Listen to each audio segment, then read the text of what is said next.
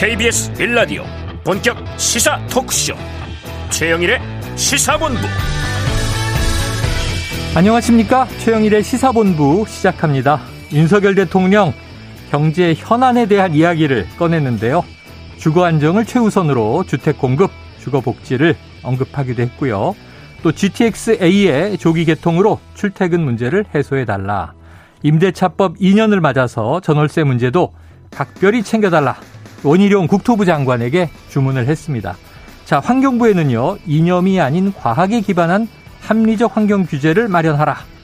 자, 주목받는 대목은요, 이 대우조선 하청 노동자 파업이 장기화되는 데 대해서 법치주의 확립을 강조하면서 산업 현장의 불법 상황은 종식되어야 한다. 이렇게 언급한 내용입니다. 자, 경제부처들이 민생 챙기기에 바쁘게 뛰면서 경제 문제 해법들이 어떻게 나오게 될지 지켜봐야 하겠습니다. 자, 국회도 원구성은 아직 미완이지만요. 민생 경제 안정을 위한 특별위원회 구성에는 여야가 합의를 했는데요. 자, 김진표 국회의장 민생을 정부에만 맡겨두기에는 상황이 절박하다. 이렇게 강조한 바 있습니다. 자, 당대표 최고위원 후보 등록을 마친 민주당 자, 이제 전당대회를 향한 경쟁이 뜨거워지는 시점입니다. 이 한동안 108번뇌 무건 수행을 했던 이재명 후보는 윤석열 정부에 대한 비판을 강하게 내기 시작했습니다. 자, 여당은요, 장재원 의원의 이 말이 너무 거칠다. 여기에 대해서 권성동 원내대표가 겸허히 받아들인다. 이 공개 입장이 오간 이후 이른바 이 형제의 향후 행보에 관심이 쏠리고 있죠. 자, 이준석 대표는 지방에서 목격되고 있는데요. 속내에 대한 해석이 구구한 상황입니다. 자, 여든 야든 권력의 책임은 민생 살리기, 민생 지키기임을 명심해 주시기를 바라면서 최영일의 시사본부 출발합니다.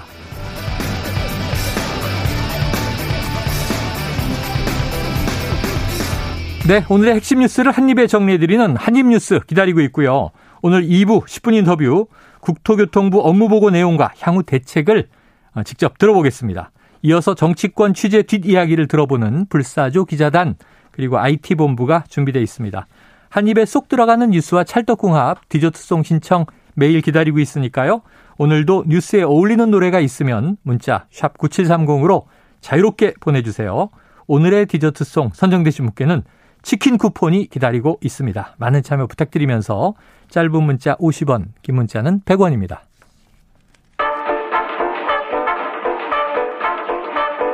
최영일의 시사본부 한입뉴스. 네, 오늘의 한입 뉴스 박정호 오마이뉴스 기자 오창석 시사평론가 나오셨습니다. 어서 오세요. 안녕하십니까. 예, 오평론가님 힘을 내세요. 네, 힘을 내겠습니다. 교통사고가 있었어요 지난주에. 네.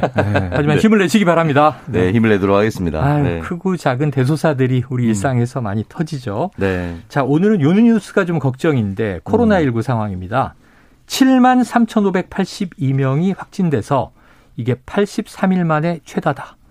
위중증이라든가 전반적인 상황은 어떻습니까? 네, 오늘 영시 기준으로 7만 3,582명이 신규 확진됐습니다.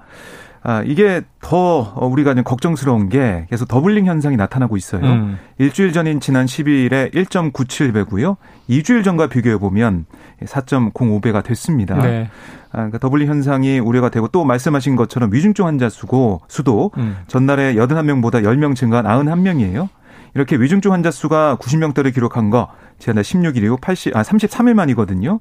위중증 환자가 아, 늘어날 수밖에 없는 상황, 병상 준비는 잘 되고 있는지 여러 가지 체크할 게 지금 남아 있는 상황입니다. 네.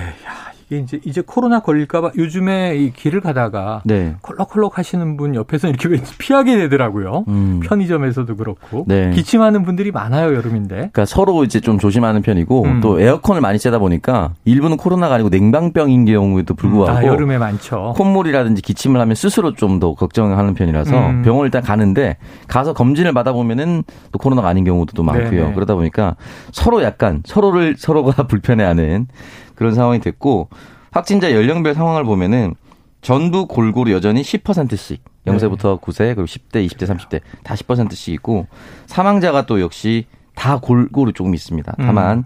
60대는 0.15%, 70대는 0.63%, 80대는 2.67%의 치명률을 보이고 있기 음. 때문에 좀 경각심을 많이 가져야 된다라는 생각이 드는데 네. 50대 이상 접종자 접종이 시작됐음에도 불구하고 예. 그리고 대통령이 솔선수범해서 먼저 맞았음에도 불구하고 예약률이 저조하다라는 기사가 네. 나오고 있습니다. 그래서 이 방송을 듣고 계신 분들 중에서도 나와 우리 가족의 건강을 위해서라도 접종 대상이라면 좀 맞는 게 어떨까 싶습니다. 예, 저도 50이 넘어서 어제 바로 접종 예약을 했고요. 네. 8월 초로 날을 잡았는데 또 고민이에요. 모더나냐 화이자냐 또 고민 을 해야 되는 이런 아. 상황입니다.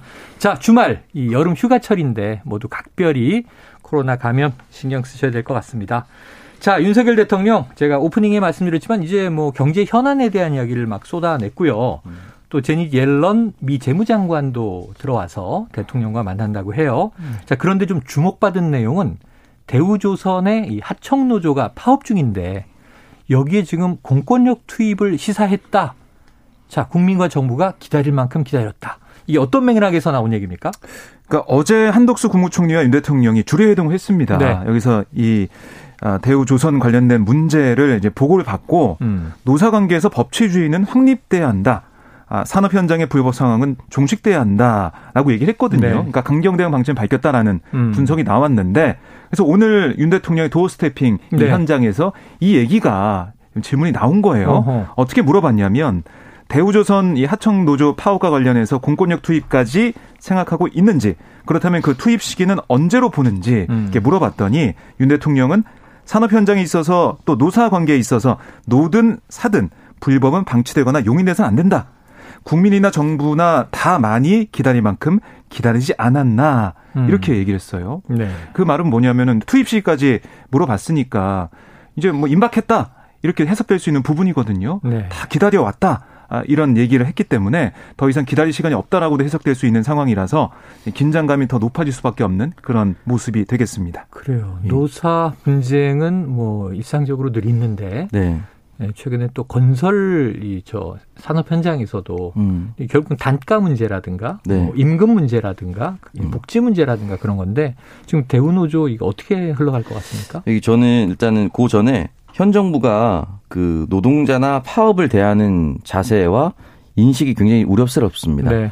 이 건설과 지금 대우노조 이전에 화물연대 파업도 있었죠. 음. 가만히 있지 않을 것이다라는 사인이 네. 있었습니다. 그 일주일만 지켜보겠다 원희룡 장관도 그랬고 음. 그러다 극적이 타결이 됐는데 네네네. 네, 네. 지금 이 사안도 똑같은 시각으로 바라보고 있어요. 어. 왜 파업을 했는지를 찾아보고 그것이 우리 정부가 풀 수 있는 것인지 없는지를 따져봐야 되는데 음. 그냥 기다릴 만큼 기다렸다라고 얘기를 했잖아요. 그럼 이 지점에서 판단을 좀 해보겠습니다. 음. 팩트로 얘기를 해야 되는 거예요. 네. 조선업 경기가 안 좋아진 것은 대략 2014년 정도부터였고요. 네. 그래서 대우조선 하청 노동자들은 8년 동안 대량 해고와 임금 삭감을 참고 기다렸습니다. 음. 8년을 기다렸죠. 근데 금속노조 경남지부 거제 통영 고성 하청지회가 임금 회복을 주장하면서 파업을 시작한 것은 6월 2일부터입니다. 음. 그러니까 7월 10가, 19일까지 48일째입니다. 8년을 참다가 40, 48일 고작 파업한 거예요. 음. 8년을 참다가. 그리고 유최한 부지회장이 0.3평짜리 철 구조물에 들어서 스스로 파업을 시작한 것도 28일째입니다. 그리고 무기한 단속 단식 농성에 들어간 것이 6일째라고 합니다. 이 하청 지회 조합원 3명이.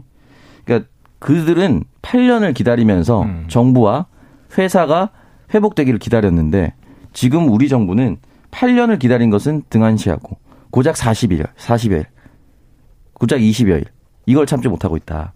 저는 그렇다면은 이 사람들이 무엇을 요구하고 있는지를 좀 정부가 좀 세심하게 들었으면 좋겠고 네. 정부 부처 사람들이라든지 이런 사람들한테 빨리 내려보내서 이야기를 좀 빨리 듣는 자리를 마련해야 됩니다. 자, 파업만 오래 한다고 그러지 말고. 지금 상황에서 이제 그렇죠. 문제의 본질 근원이 뭔지를 밝힐 것 같은데 이 윤석열 대통령의 육성을 한번 직접 들어보고 이어서 이 이야기를 어, 좀 분석해 보도록 하죠. 국정평가가 20% 넘게 나오는데 공권력 투입까지도 생각하고 계신데 그렇다면 그 시기는 어느 정도 될지 궁금합니다. 아니 산업 현장에 있어서 또 노사 관계에 있어서 노든 사든 에, 불법은 방치되거나 용인돼서는 안 됩니다. 그리고 에, 국민이나 에, 정부나 다 많이 기다릴 만큼 기다리지 않았나 그래 생각이 됩니다. 네. 부정수량 부정평가가 지금 60% 넘게 나오는데 그 원인을 어떻게 보시고 또 원인은 언론이 잘 아시지 않습니까? 그 원인을 잘 알면은 어느 정부나 어? 잘 해결했겠죠. 어, 열심히 노력하는 것 뿐입니다. 네. 네, 뭐 내용을 들어보면 원칙론이에요. 네. 노든지 사든지 음. 결국은 음. 이제 법을 지켜야 한다. 불법하면 어, 음. 어, 이거는 이제 엄단해야 한다. 이런 이제 취지로 들립니다. 음. 그리고 이제 결국은 어, 기다릴 만큼 기다린 것은 국민과 정부다 이런 얘기를 했는데 아까 상당히 노동자들은 장기를 기다렸고 네. 파업을 한 것은 이제 불과 몇십 일 정도다 얘기를 음. 하셨는데 네. 그 사이에 또 여러 가지 좀 우리가 환경도 봐야 돼요. 조선 산업이 완전히 쇠락해서 이 조선소가 있는 한때는 부흥했던 도시들이 쇠락했다가 음. 네. 사실은 지난 정부에서 또 수주가 많이 들어오면서 음. 조선업이 조금 반짝 살아나기도 했거든요. 네. 그러니까 이제 오래 기다렸던 노동자들은 이제 회사 경영이 좀 나아지면 음. 나아지니 네. 그럼 우리가 그동안 참아왔던 것들을 좀 보상해 달라 음. 이런 요구일 텐데 음. 자 이게 장기와 단기 시각들이 교차하는 것 같습니다. 음. 근데 지금 대우조선에요 경찰 지휘부가 거제로 헬기를 타고 날았다 이런 보도도 있고 네. 또 희망버스가 거제행하고 있다. 이 어떤 상황이에요? 예, 뭐 긴장이 고조될 수밖에 없는 그런 모습인데요. 네. 이상민 행안부 장관과 윤희근 경찰청장 후보자가 오전에 헬기를 타고 거제로 내려갔습니다. 음. 내려가서 경남 거제 경찰서장으로부터 이 보고를 받고 현장을 살펴보고 있는 상황이고요.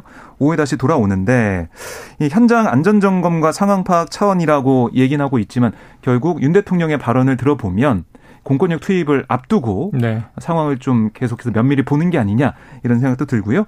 그다음에 희망버스 말씀하셨는데요. 오늘 오전에 또 산업은행 앞에서 시민단체 민변을 포함해서 기자회견이 있었습니다. 음. 그래서 이번 주말에 희망버스를 타고 아, 이 대우조선 이 회사 앞으로 가서 거기서 집회를 하겠다 이런 음. 얘기를 했는데요. 이쪽은 이제 파업을 지지하는 쪽이죠. 그렇습니다. 이 정부의 이런 불법 낙인 찍기 이건 좀 비판하고 있고 음. 어, 노사가 나와서 대화를 통해서 이 문제 해결해야 된다. 네. 왜 노동자들의 희생만 강요하고 있냐 이런 주장을 펼칠 걸로 예상이 됩니다. 그래요. 긴장이 고조되고 있다. 이게 뭐 많은 분들이 또 이제 MB 정부 때 있었던 쌍용차 사태 네. 뭐 이제 이런 것을 언급하시는데 그런 좀 이제 물리적 충돌은 없이 음. 대화로 해결돼야 하는 시대가 아닌가 그런 생각을 해봅니다. 자, 아까 그 대통령 육성에서요. 네. 두 번째 질문도 같이 들었어요. 음. 자, 기자가 물었죠. 지지율 부정평가. 네. 지지율 하락의 원인 뭐라고 생각하십니까? 그랬더니 대통령이 언론이 잘 아시지 않습니까? 자, 언론 대표 박정호 기자. 네. 원인은 뭡니까? 지금 뭐 언론이 잘 아시지 않습니까?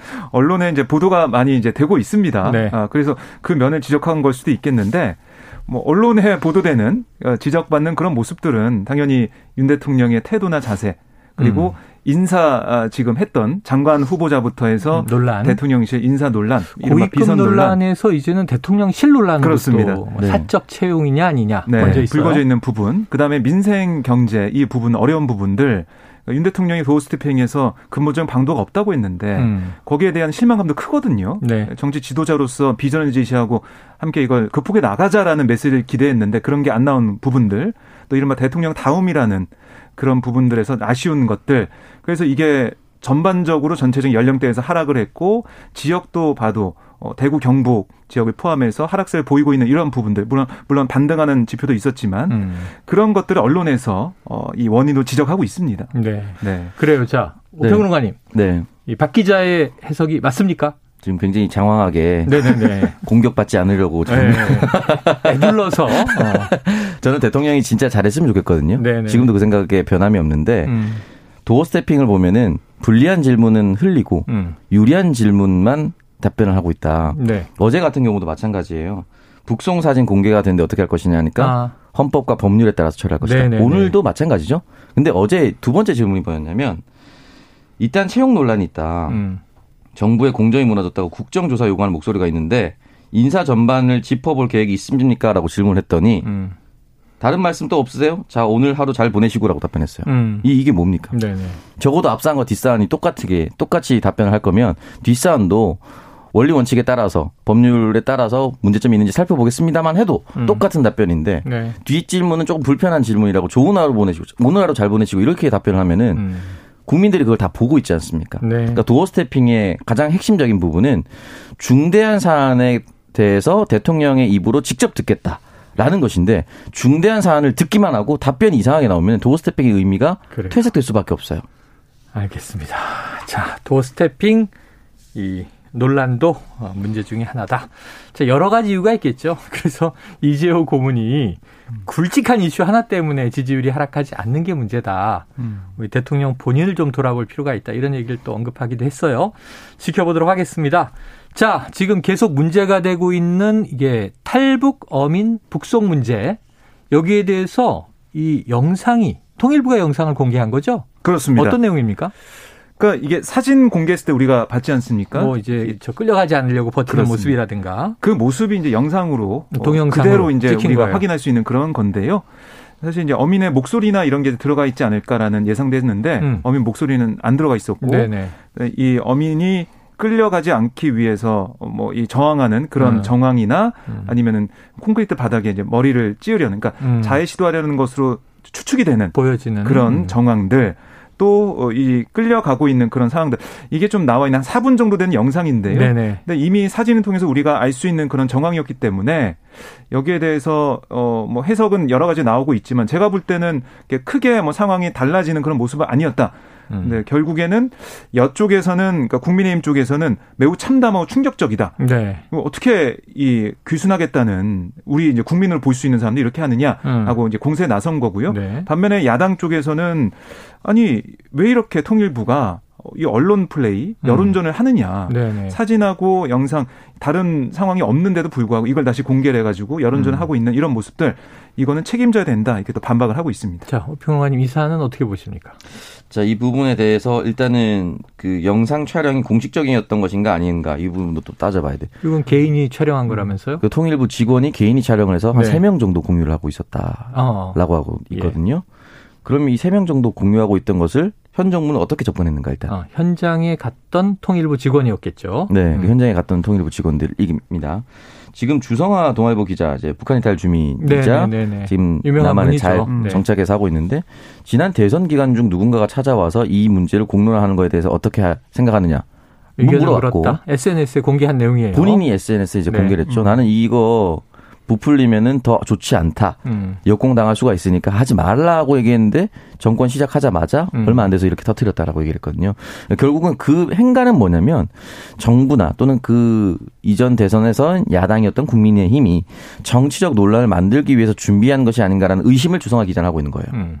그런 면에서 봤을 때 강제 북송 영상은 강제 북송될 당시에 사진보다 조금 더 참혹하게 보일 겁니다. 음. 사진도 사실은 억지로 보내려고 하는 모습이 네. 국민들에게 공개됐을 때는 음. 진짜 안 가고 싶었던 거 아니냐라고 얘기를 했었고 그 음. 사진을 쭉 붙인 게 영상이지 않습니까? 그러니까 이거를 하나 더 덧붙였을 뿐이지 음.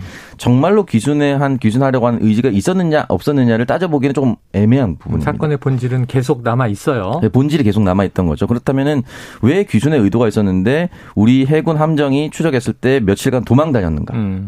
음. 보통은 이제 백기를 준비해서 내려온 거다. 네. 귀순하는 의지가 있다면 왜 귀순하려고 하는지 의지에 대해서 정확하게 말을 할 수 있는데 도망을 가려고 했단 말이죠. 그러니까 이 부분에 대해서는 영상과 사진은 저는 같은 맥락이기 때문에 음. 이 본질에 조금 더 다가서기 위해서 노력을 해야 되고 가장 중요한 것은 그렇다면 앞으로 북한에서 어떠한 범죄 행각을 저질렀던 사람이 귀순을 하려고 한다라고 한다면 무조건 다 받아주는 것은 온당한 것인가? 네. 이 부분까지 논의가 돼서 앞으로 이 부분에 대해서 똑같은 사안이 발생했을 때 정권이 바뀌었다는 이유만으로 음. 여야가 수세와 공세로 몰려서 싸우지 않았으면 좋겠습니다. 그래요. 지금 뭐 국정조사 특검 얘기도 나오고요. 어쨌든 뭐 현 정부는 전 정부 관련 인사들을 향해서 조사에 성실히 응하라 이렇게 얘기하고 있습니다. 필요하면 음. 해야, 예. 한다고 봅니다. 자, 음. 어쨌든 이게 불거진 일이니까 귀결이 있어야죠. 깔끔하게 정리돼서 이런 유사 문제가 터졌을 때는 어떻게 정부가 대응하는 게 옳다. 음. 이런 매뉴얼이 좀 확립되는 계기로 삼아야 되지 않을까 싶습니다. 자, 지금 12시 39분을 넘은 시간이에요. 자, 화요일 점심시간 교통 상황을 알아보고 이어가겠습니다. 교통정보센터의 이승미 리포터 나와주세요. 네, 이 시각 교통 상황입니다. 중부 내륙고속도로 양평 방향인데요. 현풍 분기점을 조금 못 간 곳에서 화물차 단독 사고가 났습니다. 화물이 쏟아져 있고요. 2차로와 갓길 막고 처리 작업을 하고 있습니다. 부근 3km 구간에서 정체되고 있고요. 영동고속도로 강릉 방향으로 반월터널에서 부곡까지나 용인에서 양지터널까지 정체가 되고 새말 일대 작업 여파 때문에 5km 구간 밀리고 있습니다. 경부고속도로 서울 방향으로 남사 진이에서 오산까지 정체가 되는데요. 이 남사 진이나 들목 부근 4차로에 고장난 차량이 있어서 주의 운전하셔야겠습니다. 이후 달래내국에서 반포 쪽으로 8km 구간 정체고요. 서양고속도로 목포 방향 상황은 많이 좋아졌습니다. 짧은 구간만 밀리고 있는데요. 금천 부근과 순산 터널 부근에서 각각 1km 구간 정체입니다. KBS 교통정보센터였습니다.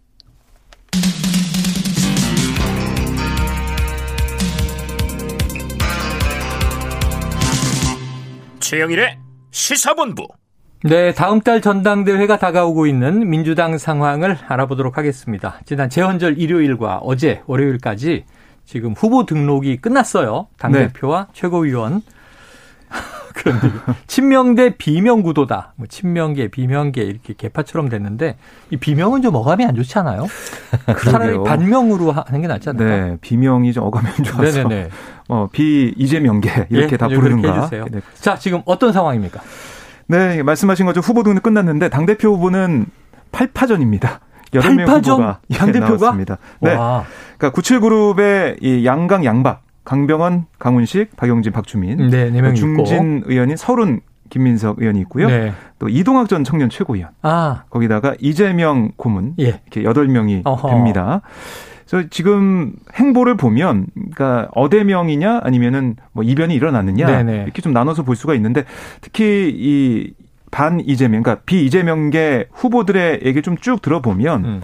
패배 책임 있는 그리고 이재명 이 후보가 그동안 보여줘왔던 고문이 보여줘왔던 그런 것들 다시 반복하게 된다면 음. 패배의 길로 가는 거 아니냐 이런 얘기를 입모아서 하고 있고요. 그다음에 사법 리스크 얘기 음. 이걸 좀 부각을 시키면서 민주당이 혼란에 빠질 수 있다 이런 얘기를 하고 있는 상황입니다. 네. 반면에 이재명 의원 같은 경우는 어제 이제 첫 행보를 김대중 대통령 묘소 참배 음. 이어서 연대 청소 노동자들 만나서 음. 민생을 강조하는 이런 것들 통합과 민생 메시지를 강조하고 있는데요. 이재명 뭐 고문이 사실상 여론조사 결과를 보면은 음. 저만치 좀 압수하고 있는 상황이기 때문에 네. 이 나머지 후보들이 어떻게 좀 단일화를 하든가 예. 아니면 새로운 모멘텀을 만들어 나갈지 시간이 별로 없어요. 음. 다음 주 28일에 예비 경선이 있습니다. 그 안에 모멘텀 만들기가 어떻게 될지 봐야겠습니다. 자, 8파전 얘기하셨는데 원래도 9파전 될 뻔했죠. 네. 지금 어, 오창석 평론가 그동안 계속 주목해왔던 박지현 전 위원장 네. 어떻게 됐어요? 일단 후보 등록 서류를 준비해서 민주당 이제 제출을 하려고 했지만 네. 서류 등록 거부가 됐습니다. 아, 그래요. 그래서 이제 그 서류 접수는 되고 이후에 반려될 줄 알았는데. 네. 바로. 근데 이제 음. 그 자료가 이제 개인 정보도 들어가 있기 때문에 음. 좀 이제 가져가라라는 거를 이제 민주당에서 박지원 전 위원장에게 얘기를 했고 박지원 위원장은 알아서 처리하라 이렇게 얘기를 한 상황입니다. 당에서 알아서 처리하라. 네, 그래서 이거를 아마 함부로 또 파쇄한다고 하면 또 개인 정보를 잘못 네네네. 다뤘다라고 했기 때문에 아마 당에서는 밀봉된 상태로 당분간은 보관하지 않을까라는 생각이 드는데 음. 어쨌든 이 부분에 대해서는 우상호 비대위원장 그리고 뭐 조웅천 의원 최근에 또 김종인 전 비대위원장도 만났다고 하더라고요. 네네네네. 공개가 됐습니다. 어, 광폭행보를 했네요. 만났는데 모든 사람들이 이제 반려 지금은 아니다. 당의 규정을 따를 때라고 얘기를 했습니다. 제가 이름 언급을 이렇게 차례로 한 이유는 김종인 전 비대위원장은 당 밖의 사람이고요. 네. 조홍천 의원은 당내 쓴소리를 하는 사람입니다. 음. 그리고 우상호 비대위원장은 민주당 이끌고 있는 사람. 그러니까 네. 모든 사람들이 한결같이 똑같은 목소리를 내고 있었던 거예요. 음. 그렇기 때문에 이 부분에 있어서 애초에 되지 않을 절차적인 과정을 밀어붙인 건 아닌가라는 생각이 들고 음. 김종인 전 비대위원장이 박지원 전 비대위원장에게 그런 말을 남겼다고 합니다. 아직 젊고 여기가 끝이라고 생각할 필요가 없다. 음. 그 정치의 인생은 음. 아주 길다라고 얘기를 했거든요. 그래서 지금 이 등록 이게 안 됐다는 거에 대해서 너무 좌절하지 말고 사실 애초에 좌절하면 안 되는 게 우선 음. 비대위원장이 안 된다고 했잖아요. 네, 비대위와 당무위가 안 네. 되는 걸로 결정했었죠. 네, 안 된다고 했는데 안 된다는 거에 가서 음. 갑자기 이제 서로를 들이밀었으니까 예정된 거였어요. 음. 예상된 결과였기 때문에 이 부분에 대해서 너무 마음에 담아두지 말고 정치를 이어가고 싶다라고 한다면 이 이후에도 정치할 수 있는 기회가 너무 많습니다. 네, 자 그런데 네. 지금 뭐 이제 좀 부정적인 얘기가 많았다. 그런데 이재명 후보는 조금 다른 얘기 하지 않았어요? 예, 뭐 당에서 이걸 좀 음, 판단을 뭐 다시 하고 다르게 했으면 좋겠다 이런 취지의 얘기를 했어요. 네네네. 그래서 이재명 의원 입장에서는 사실 대선 때 음. 함께 손을 잡고 홍대에서 마지막 유세를 했던 음. 그것도 떠오르는 분도 많고요. 하지만 최근엔 계속 맞았는데. 최근에는 네. 그랬지만 음. 이재명 의원 입장에서는 청년 정치인으로서 네. 청년 정치에 보여줄 수 있는 그런 하나의 가능성을 좀 본 것 같아요. 네. 그래서 이런 부분들이 좀 당에서 좀 차분하게 논의가 됐으면 어땠을까 이런 아쉬움이 좀 있는 것 같습니다. 그래요. 자 이번에 국민의힘입니다. 국민의힘은 전당대회는 아직 멀었죠. 지금 하지만 대표가 이제 6개월 당원권 정지로 네. 권성동 원내대표가 이제 대표 직무 대행까지 하고 있는 상황인데 자 일전에 이제 이준석 대표가 간장 한 사발 이런 얘기를 했었는데 지금 왜 김장이 한여름에 왜 김장이 화제가 되고 있습니까? 네, 예, 간장에서는 안철수 의원과 장재원 의원의 연대 네. 설이 나왔던 거고요. 근데 이 앞에 이제 간, 그러니까 안철수 의원이 다른 사람 바뀌었어요. 음. 김기현 의원. 김기현 어, 의원의 전 원내대표죠. 김, 네, 어. 김기현 의원의 김, 장재현의 장 해서 김장 연대 얘기가 어. 지금 나오고 있거든요. 김장 연대. 네. 그래서 여기에 대해서 오늘 김기현 의원이 KBS 라디오에 나와가지고 음. 김장 연대에 대해 물어봤더니 연대에서 물어봤더니. 음. 어, 지금 김장을 담글 철이 아닌데 라면서 어. 저는 김장 담그는 소재가 아니다. 아. 라고 선을 그었어요. 약간 부인을 했네요. 그렇습니다. 그러니까 이런 얘기예요. 내가 누구랑 뭐 가까워서 누구를 배척하고 누구랑 가까워서 누구를 안 만나고 이런 게 아니다. 음. 지금 뭐 두루두루 다 친하고 같은 당에 있으면은 같이 정치 활동을 하는 거지. 음. 그리고 김기현이라고 하는 상품 자체로서 정치 활동 계속해 나갈 거다. 음. 이렇게 얘기하면서 누구와 연대설로 이 김기현 의원의 정치 활동이 엮이는 거 음. 거기에 대해서는 좀 부정적인 입장을 낸 거예요. 네. 그리고 뭐 지금 이른바 윤핵관 브라더로 불리는 예. 권성동 원내대표, 네, 장지현 의원 둘 다 자신 친하다. 네. 뭐 이런 또 얘기까지 하면서 어, 이, 뭐, 반, 뭐, 권성동, 이렇게 좀 나뉘거나 이렇게 가는 것을 원하지 않은 것 같아요. 네. 그럼에도 불구하고 좀, 아, 이 뼈가 있는 말을 했는데요. 음. 아니, 지금 대통령에 대한 지지율 떨어지고 당의 지지율 떨어지고 있는 상황에서 무난하게 임시체계로 가는 게 이게 과연 윤석열 정부를 성공시키는 데 바람직한 것이냐. 지적을 했거든요. 네. 그러니까 이대로 직무대행 체제로 가는 것은 좀 좋지 않다. 이런 의중을 내비쳤습니다. 그래요. 자, 간장, 김장, 또 곤장. 아까 브라더라고 얘기하신 여기서 빠지지 않는 것은 장. 장지원 의원인 것 같은데요. 네. 자, 앞으로 어떤지 지켜보도록 하고요. 자, 제니 옐런 미 재무장관. 이, 그 옐런 장관은 전에는 그 연, 연준. 연방준비이사회 네. 의장이었죠. 자, 오늘 오전에 방한을 했는데 윤석열 대통령도 만난다고 하니까 그러면은 이 한미 간에 주고받을 게 뭐가 있을까요? 아무래도 저희가 이제 주목하고 있는 것은 북한 제재 문제 음. 이 부분을 경제적으로 어떻게 좀 더 좋을 것이냐 뭐 이런 얘기 한미 간의 동맹 그리고 지난번에 바이든 대통령이 왔을 때 얘기한 바가 있습니다. 음. 경제 안보 동맹 부분들 재무장관이니까요. 앨런 장관이 와서 그 구체적인 얘기를 어떻게 할 것이냐 이게 좀 주목이 되고요. 또 하나는 이 통화 스와프 얘기가 계속 나오고 있어요, 사실은. 네네. 네. 물론 이 재무장관이기 때문에 그걸 여기서 한다 만다 할 수 없겠지만 음. 환율이 지금 1,300원 뭐 20원대까지 올라갔다가 맞습니다. 조금 이제 내려와 있는 상황인데 오늘 또 오르는 상황이에요. 음. 그랬을 때 이 원달러 이 환율 이 계속 올라간 상황에서 통화 스와프를 만약에 긍정적인 답변이 나온다고 하면 음. 이 발언 자체로도 우리 이제 경제, 환율, 고환율에 힘들어하는 이 상황에서 환율 좀 낮출 수 있는 원인이 되지 않을까 기대하는 바가 있는 것 같습니다. 어, 박 기자님 환율을 실시간으로 체크하시네요. 달러를 많이 가지고 계신가 봐요? 아니 좀 떨어지면 살려고 하는데 네. 살 기회가 안 오고 있어요. 어, 환투기 하는 분인가 봐. 어, 깜짝 놀랐다. 이거 의심해야 됩니다. 네네. 아, 어쨌든 떨어지면 살려고 했다. 네. 7월 15일에 이제 장중 1,325원을 기록해서 52주 네. 연중 최고가를 기록을 했기 때문에 이 부분에 있어서 1,100원대를 유지했던 1년 전에 비해서 16%나 증가했다고 네, 네, 합니다. 엄청나죠. 이거는 관리를 좀 해야 되고 어, 통, 통화스와프 같은 경우는 2020년에 맺은 게 지난해 말에 종료가 됐기 때문에 네. 이 부분에 대해서 재논의가 분명히 필요할 거로 보입니다. 그래요. 근데 요즘 미 고위급들이 방한을 하면 바로 우리나라 기업으로 달려갑니다. 바이든 대통령 평택에서 삼성전자 방문했는데 네. 옐런 재무장관은 LG 사이언스로 달려갔더라고요. 아, 배터리. 자, 배터리 네. 무엇을 의미하는가 지켜봐야겠습니다. 이게 굉장히 좀 안타까운 소식이 하나 들어와 있습니다. 이 고 이해람 공군 중사죠. 어, 이제 극단적 선택으로 사망을 했고 지금 특검이 진행 중입니다. 그런데 이해람 중사가 근무했던 부대에서 여군이 또 숨진 채 발견됐다. 어떤 정황이에요? 네, 오늘 오전에 이제 속보로 나온 그런 소식인데요. 이 같은 부대, 그러니까 공군 20 전투비행단 영내 이 독신자 숙소에서 음. 항공정비전대 부품정비대대 통신전자중대에 아, 이 21살의 A 하사가 숨진 채 발견이 됐어요. 네. 그러니까 A 하사가 작년 3월에 임관을 했거든요. 음. 한달 뒤에 현재 보직을 받은 것으로 전해지고 있는데 아, 지금 어떤 일이 있었는지 음. 이건 지금 당, 군 당국이 정확한 사망 원인을 파악하기 위해서 수사에 착수했다고 하니까 네.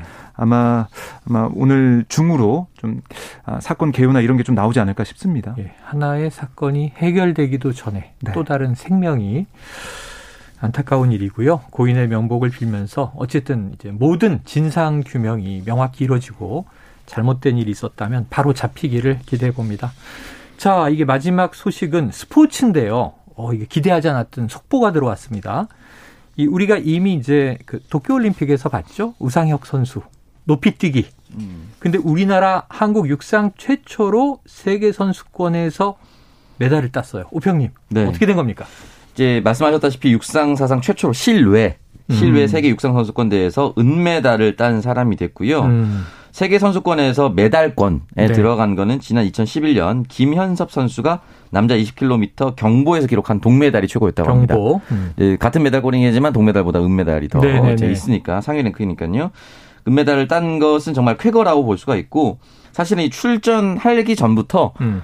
어, 최강자였던 카타르의 바심 선수에 이어서 빅3로 어. 꼽혔다고 아, 합니다. 그래요. 그래서 출발 전부터 메달권을 예상을 했었던 상황이고 네. 그리고 3차 시기까지 가면서 조금 좋지 않았는데도 불구하고 음. 그 마지막 시기에서 좋은 성적을 내면서 은메달을 거머쥐었다라고 합니다. 그래서 다가오는 이제 파리 올림픽도 있는데 여기서는 또 최초의 음. 금메달 딸 수도 있지 않을까라는 전망을 또 이제 하고 있는데 음. 어쨌든 우상혁 선수가 너무너무 값진 성과를 거둬서 축하한다는 말씀 꼭 전해드리고 싶습니다. 육상, 육상 우리 스포츠의 불모지였죠. 그런데 육상의 높이뛰기에서 우리나라 선수가 세계 챔피언과 바심 선수, 카타르의 바심 선수와 동등한 경기를 하고 안타깝게 은메달에 머물렀지만 음. 앞으로 얼마든지 금메달을 딸 기회가 남아 있습니다. 파리를 한번 기대해 보도록 네. 하죠. 오늘 기분 좋은 소식으로 한입뉴스 마무리하겠습니다. 박정호 기자, 오창석 평론가 수고하셨습니다. 고맙습니다. 고맙습니다. 자, 오늘의 디저 트송은요. 청취자 1443님.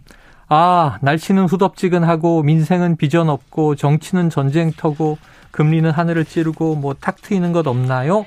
노라조의 사이다 신청합니다. 어, 제가 더 죄송해지네요. 노래 듣고 입으로 돌아오겠습니다.